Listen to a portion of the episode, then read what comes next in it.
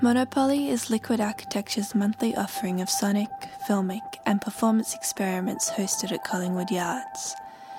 In March 2021, for the first Monopoly event, myself, Mara Schwertfeger, performed an improvisation that utilized viola and artificial reverb to expand the architecture of the performance space. Placing the speakers behind the audience, a separation of dry acoustic viola with wet reverb signal attempted to play with the perspective and feeling of the room. This performance was recorded on the 4th of March 2021.